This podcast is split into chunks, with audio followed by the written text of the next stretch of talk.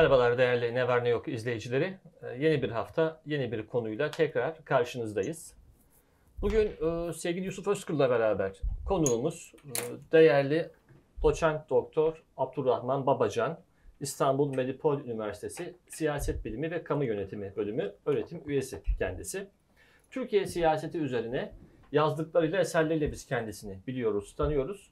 Konumuz da Türkiye siyaseti olacak ve bugün artık e, seçimlere doğru geri sayım devam ederken, az bir süre kalmışken ittifakların aldığı son şekli konuşacağız. Ve sonrasında da bugünün asıl odak noktası e, daha önce çok fazla değinmediğimiz ama bugünlerde sıcak olarak konuşulan e, yeni partiler, ittifaka yeni katılanlar, bir kısmı katılalı bir süre oldu ama halen daha gündemde ve ideolojik olarak da keskinliğiyle bilinen hatta İslamcı olarak bilinen, bunu da net bir şekilde söyleyelim. Hüdapar gibi, Yeniden Refah Partisi gibi, Saadet Partisi gibi partilerin ittifak tercihleri, ittifaklara katacakları seçmenlere vaatleri olacak. Ama bu sıcak siyasi gündeme başlamadan önce maalesef e, ülkemiz e, yeni bir e, afet daha yaşamakta. Daha sıcağı sıcağına aldığımız haberler var. Gün içerisinde bugün Adıyaman ve Şanlıurfa'da sel felaketi yaşandı. Maaşına ulaşılmış olanlar var, can kayıplarımız var. Halen de aranan, bulunamayan vatandaşlarımız var. Ve depremin hemen sonrasında deprem yaralarını sarmaya çalışırken aynı coğrafya bir de sel felaketiyle yüz yüze geldi. Gerçekten de zor bir coğrafya, zor bir dönemden geçiyoruz. Umarız henüz kendilerine ulaşılamamış kişiler sağ salim bulunurlar. Umarız yaralılar kısa sürede şifa bulurlar ve e, umarız bu artık e, bu coğrafyanın yaşadığı son felaket, son afet olur. Çünkü daha hani üzüntümüz geçmeden, soğumadan bir diğer afetle daha maalesef sarsılıyoruz. Buradan da e, bölgede yakınlarını kaybedenlere başsağlığı evet, dileriz. Çok geçmiş olsun. Çok geçmiş olsun. Yani inşallah ciddi bir şey yaşamayız ondan sonra. Yani inşallah, inşallah artık bu bir süre en azından acımızı yaşayacak kadar bir vaktimiz olur. Yeni bir felakete daha sarsılmamak dileğiyle. Ve buradan da e, dilerseniz kolumuza gelelim. E, Türkiye siyaseti e, halen daha sıcaklığını kaybetmedi. Daha da ısınmakta seçimlere süre azaldıkça. Ve tabii ki artık bildiğimiz üzere Türkiye siyasetinde başkanlık seçimlerine giderken özellikle İki büyük grup var karşımızda. Üçüncü, dördüncü adaylar da olacak. İşte Muharrem İnce de adaylığını açıkladı. Öte yandan Sinan Oğan'ı var, Hı-hı. Doğu Perinçek var. Başka başka adaylar da çıkıyor Hı-hı. ama Türkiye'deki hemen herkesin beklentisi bu seçimin e, iki genel başkanın yarışta olacağı yönünde. AK Parti Genel Başkanı Recep Tayyip Erdoğan ve CHP Genel Başkanı Kılıç, e, Kemal Kılıçdaroğlu. Hı hı. Ve tabii bu iki liderin etrafında e, kümelenmiş, etrafında onlara desteğini açıklamış başka siyasi partiler de var. Bugünkü odak noktamız e, daha özelde, İslamcı olarak bilinen birkaç parti, ismini verdiğim partiler olacaktı. Hüdapar, Yeniden Refah, Saadet Partisi gibi ama isterseniz bir ısınma turu babından girizgah olarak Abdurrahman Hocam, siz e, artık yarışa az bir süre kalmışken 14 Mayıs'a artık şunun şurası 2 aydan az bir süre kaldı. Nasıl görüyorsunuz Türkiye'deki bu başkanlık seçim yarışında ittifakların ve adayların kümelenmesini, pozisyonunu. Evet teşekkür ediyorum Hüseyin Hocam sağ olun. ee, şöyle başlayalım isterseniz. Şimdi başkanlık e, sistemleri bütün dünyada olduğu gibi Türkiye'de de artık e, siyasetin formasyonunu iki e, bloklu bir siyasal e, yapıya doğru götürüyor. E, biz de bunu doğrusu yaşamaya başladık. E, bunun e, yansımaları e, az önce bahsettiğiniz farklı siyasal partilerin ilgili ittifaklara bir şekilde dahil olma görüşmeleri, müzakereleri bununla ilgili. Bu aslında e, başkanlık sistemlerinin bir anlamda yapısal da bir sonucu. Yani bunu e, şöyle bir dönüp baktığımızda dünyaya, dünya örneklerine hem resmi olarak, hukuki olarak, bir fiili olarak başkanlık sistemi yaşayan ülkeler hem de hukuken belki yarı başkanlık ya da parlamenterizm gibi görünse de fiili olarak çeşitli dönemlerde başkanlık yaşayan ülkeler, başkanlık sistemi gibi e, bir yapı içerisinde davranan ülkeler. E, doğrusu bu e, kaçınılmaz yapısal sonucu yaşıyorlar. Bunda bir mahsur görmüyorum ben işin doğrusu. Hani bazen şey tartışılıyor. Aşırı kutuplaştı Türkiye. Kutuplaşmanın da aslında siyasal literatür içerisinde bir sürü farklı anlamı var. Yani kutuplaşma başlı başına pejoratif kategorizasyona alınacak ve çok kötücül olarak ifadelendirilecek bir şey de değildir esasen. Yani kutuplaşma e, kendi içerisinde e, belki e, diyalektik bir sürü süreci de üretebilir. Yani tezin, antitezin nihayetinde e, her her tarafı, her iki tarafı da, her iki bloğu da kendi içerisinde yenileyebilecek, bir dinamizm üretecek, buradan da ülkenin total katkısına e, bizi ulaştırabilecek bir sonuca da götürebilir. Yeter ki bunu e, Türkiye'deki belki bece- beceremediğimiz, beceremediğimiz, beceremediğimiz taraf o. Aslında onu yap- yapmamız lazım bu, bu bundan sonra. Yani e, işi kişiselleştirmeden, e, bambaşka bir e, çirkinlik boyutlarına siyasal e, şeye dönüştürmeden e, ve o ideolojik mayasını, ideolojik e, zeminini mümkün olduğu kadar daha e, yumuşak ve esnek bir şekilde ele alarak her e, iki bloğunda hem kendi içerisinde hem de karşılıklı olarak birbirleriyle olan etkileşiminde e, farklı e, pozitif çıktılar da üretilebilir. Yani bunu tamamen nasıl ele aldığımız, yönettiğimiz, nasıl değerlendirdiğimiz bu iki bloklu sistemi nasıl değerlendirdiğimizle ilgilidir. Dolayısıyla şimdi Türkiye'de bunu art, aslında net bir şekilde yaşıyor. Yani bir, bir yandan az önce girizgahta bahsettiğiniz Cumhur İttifakı tarafı, bir yandan Millet İttifakı tarafı, buna dahil olmak isteyen veya dahil olmuş olan zaten işte Millet İttifakı'nda biraz farklı işliyor. Onu da şimdi söyleyeyim. Cumhur İttifakı'nda bu iş biraz farklı işliyor. Ama nasıl e, bir fark var? Şöyle bir fark. Temel temel fark şu Hüseyin hocam.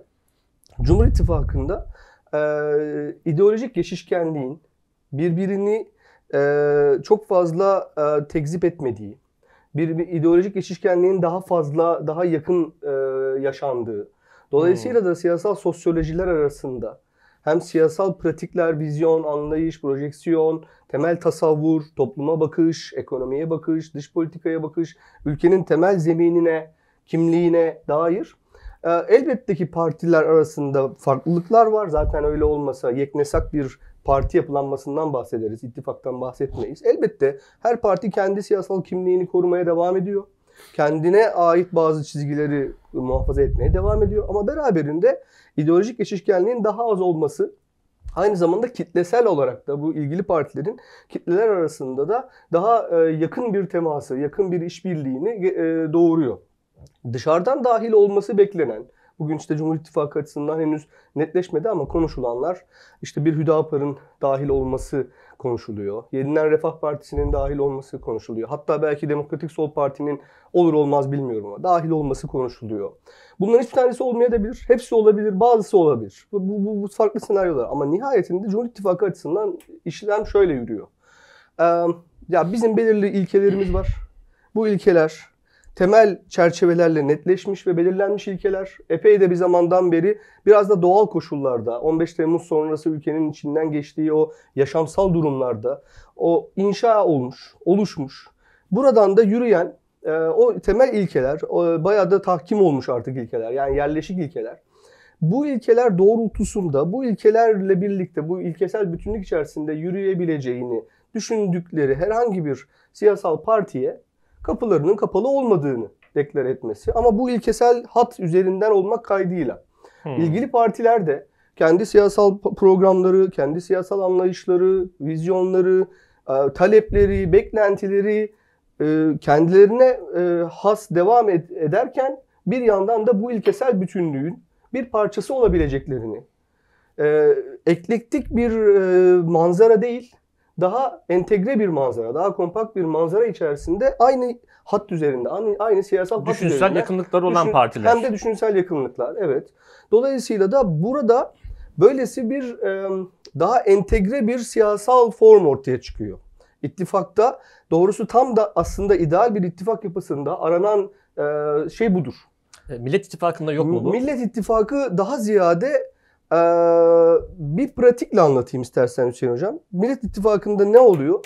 Bir Cumhurbaşkanı adaylığı üzerinden e, daha sonra ortaya çık, çık, çıktığını gör, görüyoruz ki e, evvela e, pazarlıklar yapılıyor. Yani ben bana şu kadar mı vereceksin? Şimdi bu daha muhtemelen 9 Nisan'da milletvekili listeleri YSK'ya teslim edildiğinde bu Hmm. çok net ortaya çıkacak. Hangi işler Hmm. dönmüş, nasıl olmuş. Bana ne vereceksin? Bakanlık konusunda nasıl bir şeyimiz olacak? Hangi bakanlığı bana vereceksin? Hatta hatta e, siyasi kulislerde e, konuşulan e, şey bakanlıkların daha alt düzeylerine, bakan yardımcılarına ilgili işte birimlerin genel müdürlüklerine vesaire bunlara dair paylaşımlara kadar inilmiş. Ve buradan bir e, siyasi pazarlık üzerinden karşılığında Cumhurbaşkanlığına adaylığı e, Sayın Kılıçdaroğlu'nun Millet İttifakı adayı olarak e, Kılıçdaroğlu'nun Cumhurbaşkanı adaylığına e, onay veya red. Şimdi böylesi bir ilişki bir defa e, bu ilkesel bütünlüğe zarar verir. Bu ilkesel bütünlüğü e, nakseden bir ilişki olur. Hmm. Bir, birinci husus bu. İkinci husus e, ideolojik geçişkenlik dediğimiz o siyasal anlayışlar ve pratikler ve vizyonlar, vizyonlar, vizyoner bütünlük dediğimiz şey çok daha parçacı bir yapı, çok daha ideolojik geçişkenliğin çok daha az olduğu, aradaki makasların çok daha yüksek olduğu, bambaşka siyasal e, arka planlardan gelen, çok farklı ideolojik ajandalara sahip, çok farklı siyasal kitlelere kendi siyasetlerinin hesabını sormakla mükellef olan siyasal partiler ve kurumlar ve liderler, aktörlerden bahsediyoruz Millet İttifakı'na. Dolayısıyla bu parçacılık bir yandan sizin ilkesel bir hat üzerinden, bir bütünlüklü siyasal hat üzerinden ülkeye olası bir iktidarda, varsayımsal konuşuyorum, olası bir Millet, Millet İttifakı iktidarında ülkeye nasıl temel meselelerinden tutun küçük bir atamaya kadar, küçük bir atamaya kadar nasıl bir ilkesel bütünlük, hızlı, Hmm. icracı, etkin bir yönetim ve e, ortak bir politika bütünü e, icra edeceğine dair çok büyük yapısal zaaflar barındırıyor. Bunlar Yapısal zaaflar var Evet. diyorsunuz. Evet. Dolayısıyla böylesi bir parçacılık bir yandan e, Millet İttifakı açısından mevcut durumda yapısal olarak en büyük handikap. Bir de ufak şunu ilave edeyim sonra Lütfen. Yusuf Hocam fazla aldım e, vaktini. E, Estağfurullah. işin bir de e, dışarıdan dahil olacağını şu an için en azından bugün itibariyle gördüğümüz e, matematiğin gerektirdiği, aritmetiğin gerektirdiği bir onları yani Millet İttifakı açısından yine yapısal bir zorunluluk olan işin HDP tarafı da e, dahil olunca denkleme. Hmm. HDP'nin de bambaşka bir siyasal gündemi, daha an- doğrudan angaja olduğu ve reddetmediği bir terör ilişkisi ve bu terör ilişkisi üzerinden e, masaya oturma e, konusunda pazarlık unsuru olarak bunu kullanması ve nihayetinde ülkenin geleceğine dair e, yönetimine dair e, etkin olma, söz sahibi olma beklentisi var. Yani bunu e, nasıl e, bu bu parça zaten parçacı olan bu yapıyı bir de böylesi bir dışarıdan harici dışsal bir bozucu aktörle, unsurla e, entegre etmeye çalıştığınızda doğrusu yapısal zaaflar daha da katmanlaşıyor Millet İttifakı açısından. E, belki temel fark dediğim gibi bir tanesinde belirlenmiş bir ilkesel bütünlük var ve dahil olmak isteyenler o ilkesel bütünlüğe dahil olarak devam edecekler.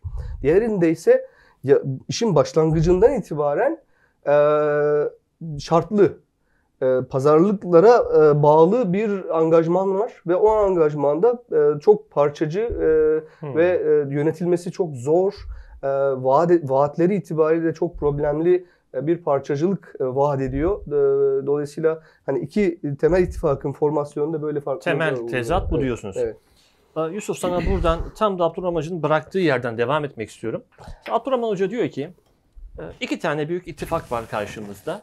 Bir tarafta Cumhur İttifakı'nda ideolojik geçişkenlik daha kolay. Çünkü çok fazla yol kat etmenize gerek yok diyor. Ülküsel bir birliktelik, ortaklık var diyor.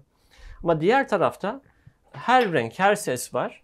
Bir e, bu curcuna içerisinde ortak bir ilke çıkmıyor. Pazarlıklar devreye giriyor diyor. Şimdi programın odak kısmında değineceğimiz bu e, işte İslamcı partiler olacağı için belki oraya bir köprü vazifesi de görür bize bu. Mesela Cumhur İttifakı'nı birleştiren o ilke bütün, bütünlüğü, o ortaklık nedir? Yani Millet İttifakı'nda olmayan, Abdurrahman Hoca'nın, e, tabiriyle ama Cumhur İttifakı'nda olan o düşünsel yakınlık, ortaklık, o ortak payda ne söylüyor bize? Ee, şimdi Cumhur İttifakı'nın e, toplamına baktığımızda ideolojik anlamda bir çimento, bir ortaklık vurgusu en temelde nereye dayanır sorusuna cevap verdiğimizde buna bir olay olarak baktığımızda 15 Temmuz gecesine e, bu birliktelik dayanıyor ve isim olarak da biliyorsunuz o akşamdan sonra yerli ve milli e, bir e, siyaset anlayışı, yaklaşımı temeli oturtuldu ve bunun üzerine Cumhur İttifakı'nın işte ana bileşenleri hareket etmeye başladı. Ama biraz daha da meseleyi daha geniş bir çerçevede ele aldığımızda ki Hüdapar'ı da bunun içerisine ekleyerek söylüyorum. Burada bir e, e, dindarlık ya da İslam anlayışını e, ibadet pratiğini de daha fazla önemseyecek şekilde bir yaklaşım biçiminin ön plana çıktığını görüyoruz. Mesela Hüdapar Genel Başkanı'nın e, açıklamalarına baktığımızda şöyle bir ifade kullanıyor. Diyor ki milletin ve ümmetin aleyhine olan bir işe biz girmeyiz. Milletin ve ümmetin çıkarına ise da biz kendi çıkarlarımızı burada arka planda tutarız mesela. Böyle bir ifade kullanıyor. Dolayısıyla buradaki İslam vurgusu, dindarlık vurgusu ya da ibadet pratiği çünkü Türkiye'nin %99'u Müslüman. Biz bu hani o hani dışarıda kalanları dışarıda birisini bırakmıyoruz. Yani dindarlık ve ibadet pratiği açısından bunu söylüyoruz. Yanlış anlamaları önlemek için, önlemek için Tabii. bir açıklama yapmak istedim. Şimdi bunun esas çimentoyu oluşturduğunu görüyoruz. Yani 15 Temmuz darbe girişimi gecesi e, ülkücülerin sokağa çıktığını biliyoruz. Ben e, o gece Fatih'te birkaç arkadaşla birlikte Fatih'teydik. Mesela orada ülkücülerin yoğun bir şekilde gördüm Hmm. sokakta. E, genç çocuklar motosikletlerle geliyorlar ve gerçekten çok cesurca e, Saraçhane'deki o İBB binasının önüne doğru gidiyorlardı. Hani kurşun sesleri geliyor olmasına rağmen. O gece Fatih'te Hüdaparlıları gördüm mesela. Hmm. Bayağı da gördüm. Bayrakları çok da dikkatimi Ki çekti. İstanbul'da çok görünür değillerdir. Tabii hani tabii. Fatih'te gördüm. Yani 15 Temmuz gecesi e, gece ne diyelim 1, 2, 3 o, o saatlerde Fatih'te gördüm. Zaten Fatih'in bir hani e, dindar yapısı var. İşte İsmaila cemaati vesaire hani sarıklı ve sa- e, sakal ve cübbesiyle hani daha çok kamusal alanda bilinen e, figürler. Onlardan zaten e, bayağı vardı. E, Onun dışında da mutlaka e, Fatih'in işte kozmopolit bir yapısı var. Farklı unsurlar da vardır. Ama şimdi bu üç unsuru saymamın sebebi şu. Yani bugün Cumhur İttifakı içerisindeki ana duyguyu, ana bileşini oluşturan AK Parti ve Milliyetçi Hareket Partisi. Türk İslam sentezi. Yani e, Tanrı Dağı kadar Türk, Hira Dağı kadar Müslüman. Buraya doğru gidiyor herhalde e, sanırım mevzu. Ama bu o gece yaşadığımız şey bu. E, pratik ve Cumhur İttifakı'nın temelleri orada oluştu. O gece darbeye karşı yani 15 Temmuz'da Fethullahçı teröristlerin gerçekleştirdiği o darbe girişimine karşı Hüdaparlar da sokaktaydı. Yani Hüdapar'ın e, kendi parti programında bir takım farklı açıklamalar, farklı yaklaşım biçimleri var. Bunu biliyoruz. Ama temel pratiğe baktığımızda Türkiye'nin birliği, bütünlüğü ve Türkiye'nin terörle mücadelesi konusunda, Türkiye'nin bayrağı konusunda, İstiklal Marşı konusunda e, tamamen bu ana gövdeye birleşmiş bir Ki mitinglerinde bayrakları bolca Tabii tabii görebiliyoruz. yapıdan Tabii, bahsediyoruz. tabii. Yani bunun hele de HDP gibi yani tümüyle ayrılıkçı, tümüyle Türkiye'yi bölmeye çalışan, tümüyle Türkiye'nin genel anlamda kabul edilmiş sembolleriyle problemi olan bayrağıyla, İstiklal Marşı'yla hani e, ayağa kalkmayan, okumayan e, ya da başka bir marş çalan vesaire kıyaslanmasını asla doğru kabul etmiyorum. Dolayısıyla burada 15 Temmuz gecesine baktığımızda Hüdapar da bu işin bir parçası. Ve ben bunu İstanbul'da gördüm ama şimdi sosyal medyada var. Pek çok yerde zaten bu askeri vesayet ve Fethullahçı darbecilere karşı sokağa çıkıp şey yapmışlar.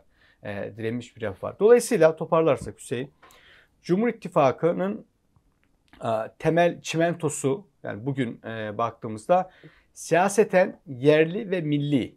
Yani Türkiye'nin iç dinamikleri anlamında e, kalkınmada güçlenmesi, savunma sanayinde güçlenmesi, işte yerli otomobilini yapabilmesi, kendi ayakları üzerinde durabilecek şekilde kuvvetlenmesi ve güçlenmesi.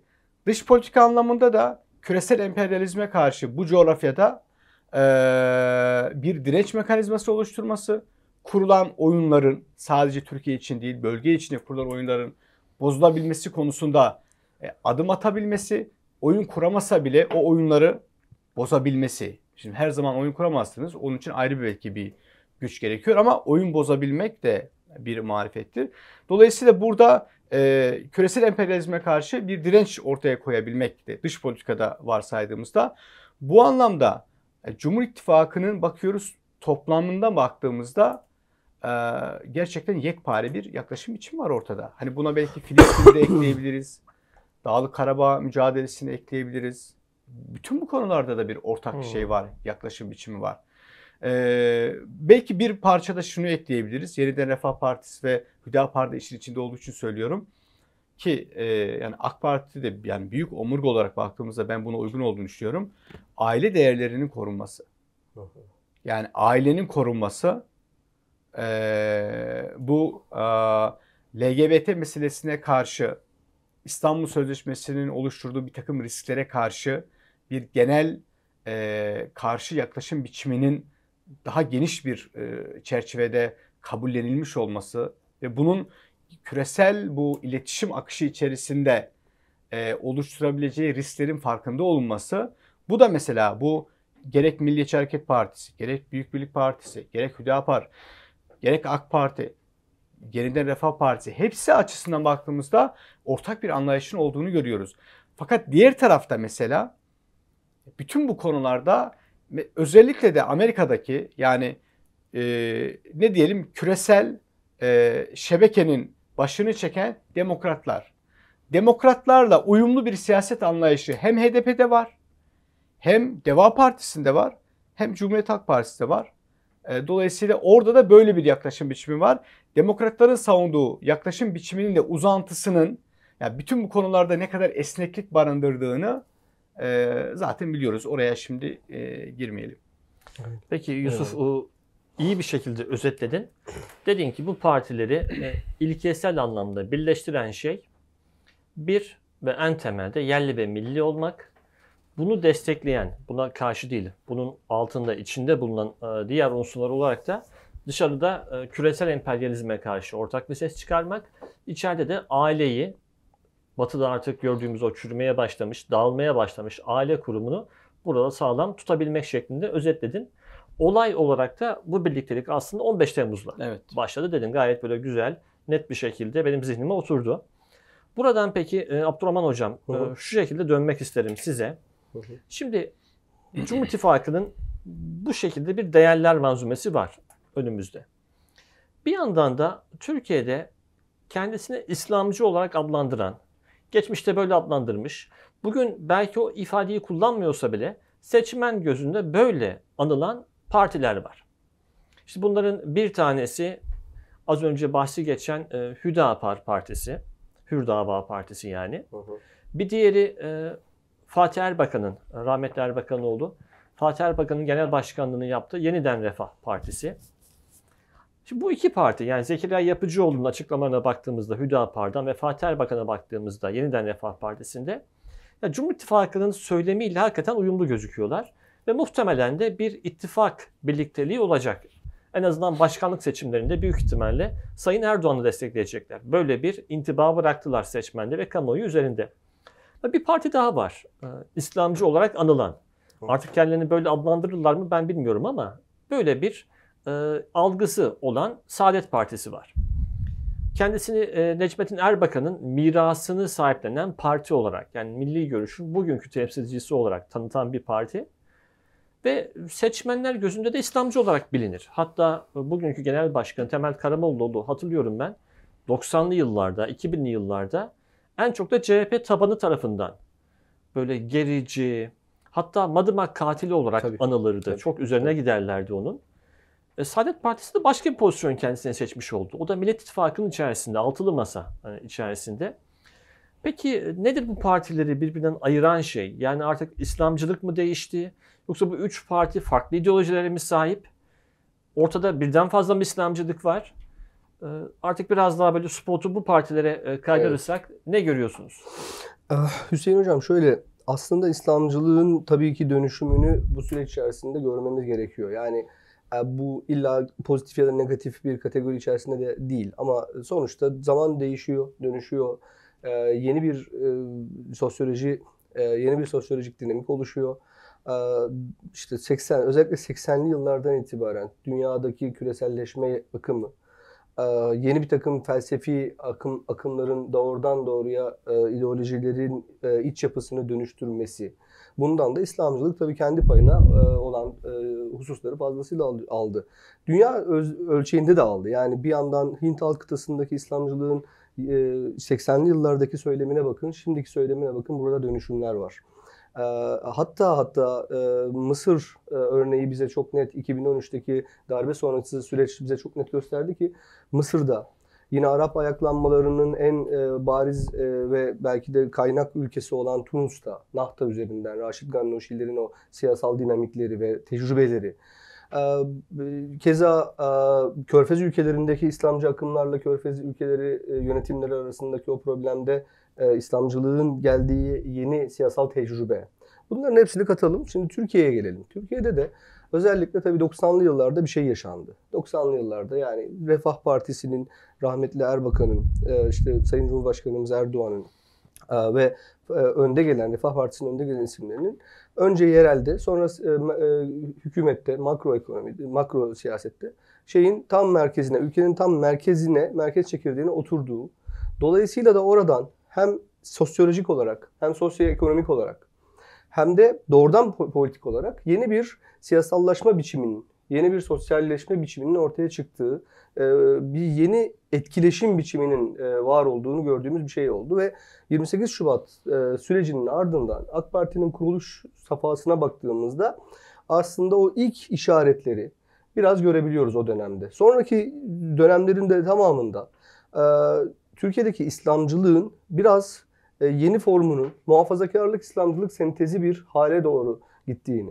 Yani burada neydi? Burada işte kültür kavramını e, belki e, e, dinle birlikte anan yani dinin e, her şeyin kaynağı olduğu üzerinden yapılan bir siyasal okumadan biraz daha kültür artı din sentezine doğru giden bir yeni siyasal anlayış gelişmeye başladı.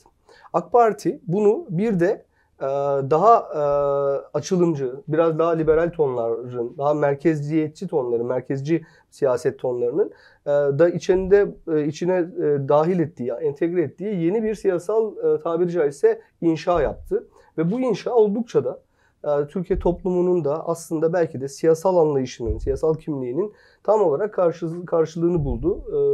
Yani yaptığı hizmetler, icraatlar, ülkenin kalkınmasına dönük pozitif katkılarının yanı sıra bir de böylesi bir kimliksel uyuşma da oldu. Kimliksel bir e, mütekabiliyet de yaşandı.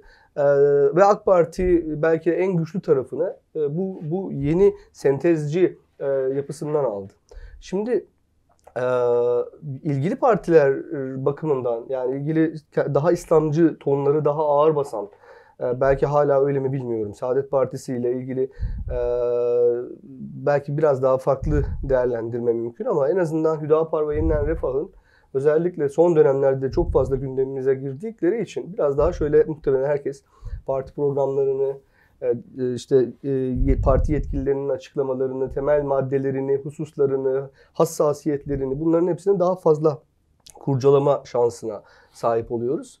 E, şöyle bir şey var. Şimdi kültür kavramının daha öne çıktığı, kültür kavramının iç bileşenleri olarak dinin, kaynaklardan bir tanesi olarak dinin, bunun yan kurumlarından geleneğin, ailenin ve diğer kurumların bir bütün olarak değerlendirildiği bir yeni İslamcılık muhafazakarlık sentezi karşımızda. Şimdi bunu bu arada işte dindarların temel sorunları, başörtüsü gibi 28 Şubat sürecinde dindarların sistematik olarak devlet karşısında o zulme uğradıkları süreçlerin tamamının AK Parti döneminde ilga edilmiş olması, tasfiye edilmiş olması, yepyeni, daha demokratik, daha normal bir Türkiye'nin, dindarlar açısından da daha normal bir Türkiye'nin karşımızda bulunması da tabii bu zemini besliyor. Fakat belki farklılaşan şey şu, memleketin şimdi din, gelenek, aile, kurumlar, kültür. Bunlar bir defa işin kaynak zemini. Artısı var, artısı şu, memleketin maslahatı kavramı diye bir yeni bir kavramla yaklaşılıyor. Yani yeniden refah da böyle yaklaşıyor, Hüdapar da böyle yaklaşıyor, Saadet de böyle yaklaşıyor. Bunlar sonuçta benzer bir fikirsel kökenden gelen partiler gibi görünüyor. Fikirsel düzlem açısından. Ancak e, belki de ayrışma buradan itibaren başlıyor. Yani şimdiye kadar işte dine, geleneğe, aileye, kurumlara, temel e, zemine dair çok büyük bir farklılık yok. Çok büyük bir ayrışma yok. Saadet'in programına baktığınızda da, yeniden refaha baktığınızda da, Hüdapar'a baktığınızda da bu hususlarla alakalı aşağı yukarı bir benzeşme görürsünüz. Ancak farklılık memleketin maslahatı yani bölgesel, küresel trendlere ve gelişmelere dönük reel politik okumanın biçimi, yönü, içeriği, niteliğine dair farklılaşmayla birlikte o yarılma veya ayrışma başlıyor. Şimdi burada yeniden Refah ve Hüdapar bunu Cumhur İttifakı'na katılıp katılmamalarından bağımsız söylüyorum. Katılmayabilirler, katılabilirler. Tabii halen daha kesinleşmiş bir durum yok Kesinleşmiş bir ortada. durum yok. Ama e, yeniden Refah ve e, Hüdapar'ın temel noktası bizim memleketin maslahatını, küresel trendleri, az önce Yusuf Hocam'ın söylediği LGBT vesaire de dahil, işte küresel e, kültür endüstrisi araçları da dahil. Bu bir, bir sürü unsuruna kadar. Bunun negatif etkileri, gençlik üzerindeki negatif etkileri de dahil. Küresel trendleri, dinamikleri ve bölgesel gelişmeleri ve küresel gelişmeleri. Yani özetle Türkiye bir ateş hattında mı? Kuzeyinde bir e, ciddi sorun var. Karadeniz, e, Rusya, Ukrayna. E, güneyinde zaten epey bir zamandan beri Amerika Birleşik Devletleri, Rusya ve farklı ülkelerin yürüttüğü vesayet savaşı var. E, Irak işgalinden başlayan doğumuzda başka bir sorun var. Şimdi güneyimizde Türkiye'nin iddiaları arttıkça e, biraz daha güneybatımızda e, Akdeniz meselesi var. Ege meselesi var. Daha da kesifleşmiş. Yani e, Mavi Vatan olayı var. Libya var. Kıbrıs var. E, daha şeye gittiğinizde Ermenistan meselesi ve oradan açılacak, Pasifik'e doğru açılacak olan taraf var.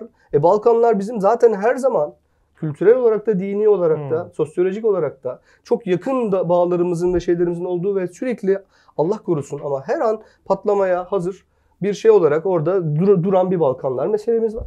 Şimdi bunlara bakıldığında e, doğrusu yeniden Refah'ta, Hüdapar'da meseleyi hani biraz İslamcı tonlar üzerinden analiz etmeye çalıştığım için söylüyorum. Buralara hem bir yandan reel politik bakıyorlar. Türkiye'nin maslahatı, memleketin maslahatı hangi siyasal blokta olmayı gerektiriyor diye bakıyorlar. Hem de bir yandan buralara doğal olarak e, ister Müslüman olsun, ister Hristiyan olsun, ister e, Ezidi olsun, ister başka bir etnik ya da dini kökenli topluluklara sahip olan yerler olsun buralar. Libya'sından tutun da Mısır'ına kadar. Sonuçta buralar e, e, İslamcı düşüncenin en eski, en e, şey zamanlarından itibaren, en kaynak zamanlarından itibaren buralar e, emperyalizmin, büyük güçlerin, e, buna çeşitli zamanlarda farklı isimlendirmeler koyuldu. Buna Ru- Rus e, emperyalizmini de, Amerikan emperyalizmini de, Hmm. yani o düşünsel kaynakları hatırladığımızda yani Hint halk kıtasından Mevdudi'den ya da işte Hasan el-Benna gibi Müslüman kardeşlerin Mısır'dan. önemli Mısır Mısır Müslüman kardeşlerin önemli isimlerinden Ee, ya da e, Aliye İzzet Begoviç gibi daha modern İslamcı düşünürlerden, Raşid Gannuşi gibi hala yaşa- yaşayan daha modern düşünürlerden tutun bir dizi şeye kadar karşımıza bu bu e, emperyalizm olgusu çıkıyor. Şimdi bu emperyalizmin bu sosyolojiye, bu kitlelere, bu halklara, bu milletlere ve bu ülkelere ve bu ülkelerin kaynaklarına tırnak içerisinde peşkeş çekilmemesi, aynı zamanda bu milletlerin daha bir bütünleşik, daha birleşik davranmalarıyla alakalı bir kaygı da var fikirsel olarak. Bir artı kaygı var. Buralar Afrika'da dahil olmak üzere. Yani kolonyal dönemden itibaren alın. Afrika e, ve işte Fransa, Afrika ve Belçika, Afrika ve İngiltere ilişkilerine bakın. Afrika ve Hollanda ilişkilerine bakın.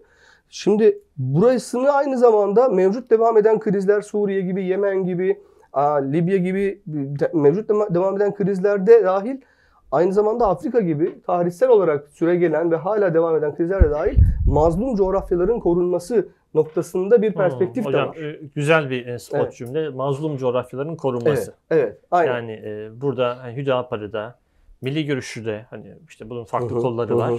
Belki de birleştiren konu bu. Öyle, Bu anlamda güzel bir e, spot öyle. cümlemiz oldu. Dola- dolayısıyla şimdi buralara ilişkin bu, bu, bu temel zeminde mazlum coğrafyalar artı işte bölgesel gelişmeler artı küresel trendlerin yıkıcı bozucu etkilerinden korunmak gibi İslamcı unsurlar. Hani buna İslamcılığın belki şeyinde klasiğinde ne deriz? Ümmetçilik deriz.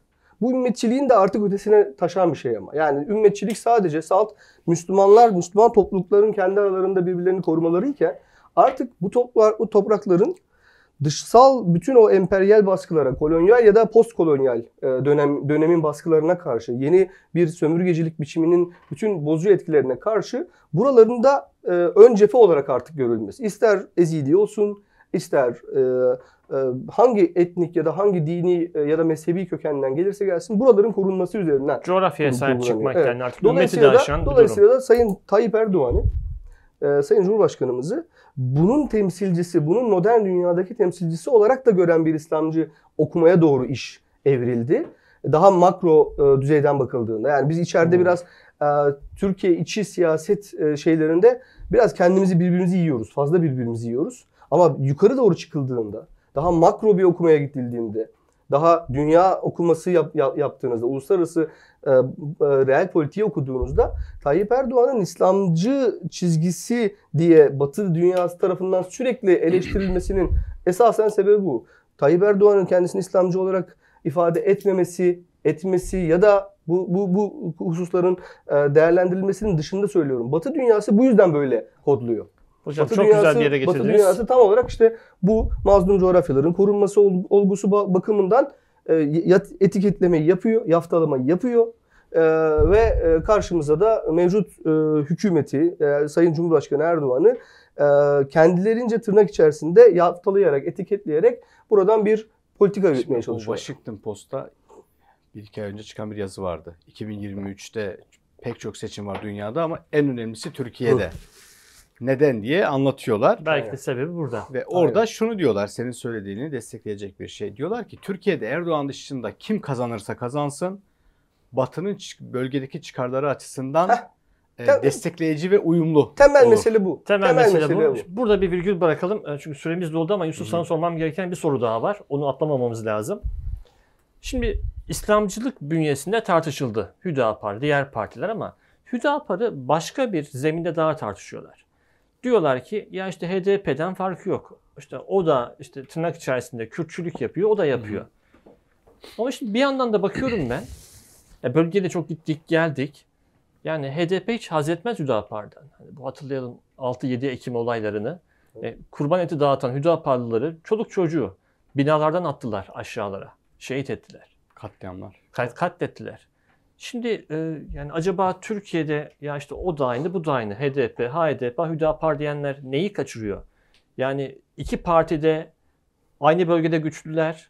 iki partide gerçekten de e, işte Kürt meselesinde hassasiyetleri olan partiler ama bu kadar birliktelik bu partileri aynı mı kılar? Aynısı niye HDP bu kadar Hüdapar'dan nefret ediyor? Bu kadar saldırılar düzenliyor hareket. Şimdi Hüseyin ona cevap vermeden bir not aldım. Onu paylaşmak istiyorum. Tamam. bu diğer partiler açısından Millet İttifakı içinde. Şöyle söyleyelim. Millet İttifakı içerisindeki e, sağ e, veya e, İslamcı tırnak içinde İslamcı partilerin mevcut pozisyonu Türk sağı tarihi içerisinde büyük bir sapma bence. Hmm. Çünkü Hı. genel olarak baktığımızda Türk sağ siyaseti içerisinde CHP Genel Başkanı'nı Türkiye Cumhuriyeti Devlet Başkanı yapmak için böylesi büyük bir gayret yok. Zaman zaman işbirlikleri, e, koalisyonlar var. Erbakan Ecevit koalisyonunda olduğu gibi veya Demokrat Parti döneminde ayrılıp CHP ile işbirliği yapanlar olduğu gibi. Ama bu şekilde 5 partinin bir araya gelip CHP Devlet Genel Başkanı'nı Türkiye Cumhuriyeti Devlet Başkanı yapacak şekilde böylesine bir fedakarlık, böylesine, böylesine bir eee, bütün enerjisini oraya harcayan bir yaklaşım içim yok. Dolayısıyla ben bunu Türk saha içerisinde bir sapma olarak değerlendiriyorum. Bu sapma meselesini destekleyen bir başka argüman da aslında yeni sistem. Çünkü önceki sistemde bir koalisyon eee, ortaklığından diğer partiler ayrıldığında hükümet yıkılıp yeni hükümetler kurulabiliyordu. Örneğin Erbakan Ecevit koalisyonu kuruldu, doğru kuruldu.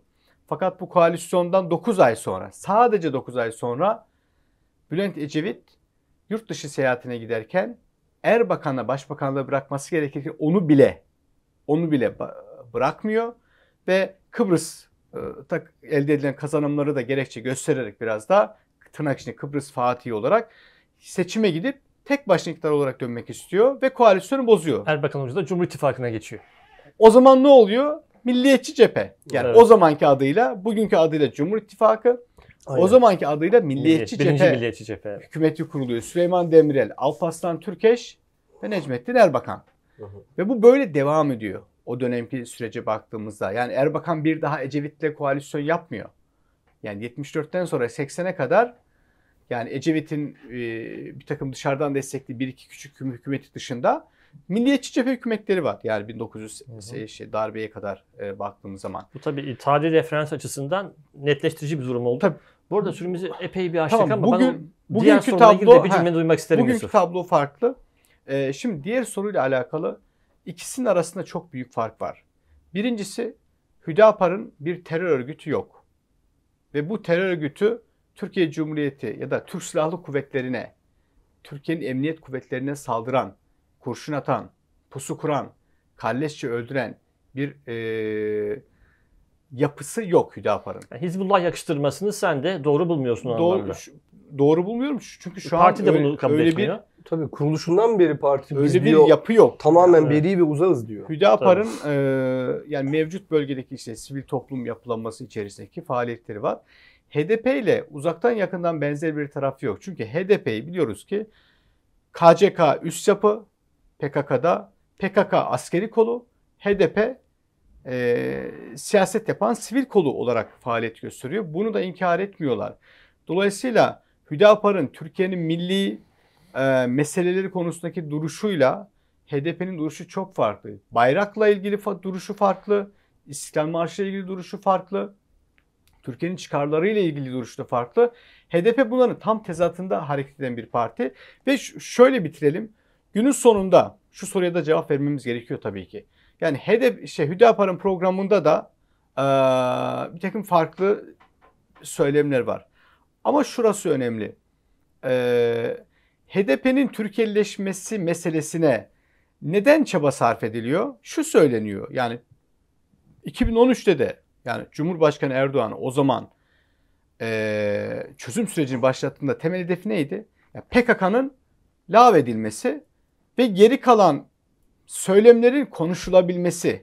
Yani siyasal düzlemde gelin bunları konuşalım meselesiydi. E Şimdi Hüdapar silahlı e, kanadı yok. Şiddete başvurmuyor. Ee, bazı şeyleri konuşalım diyor.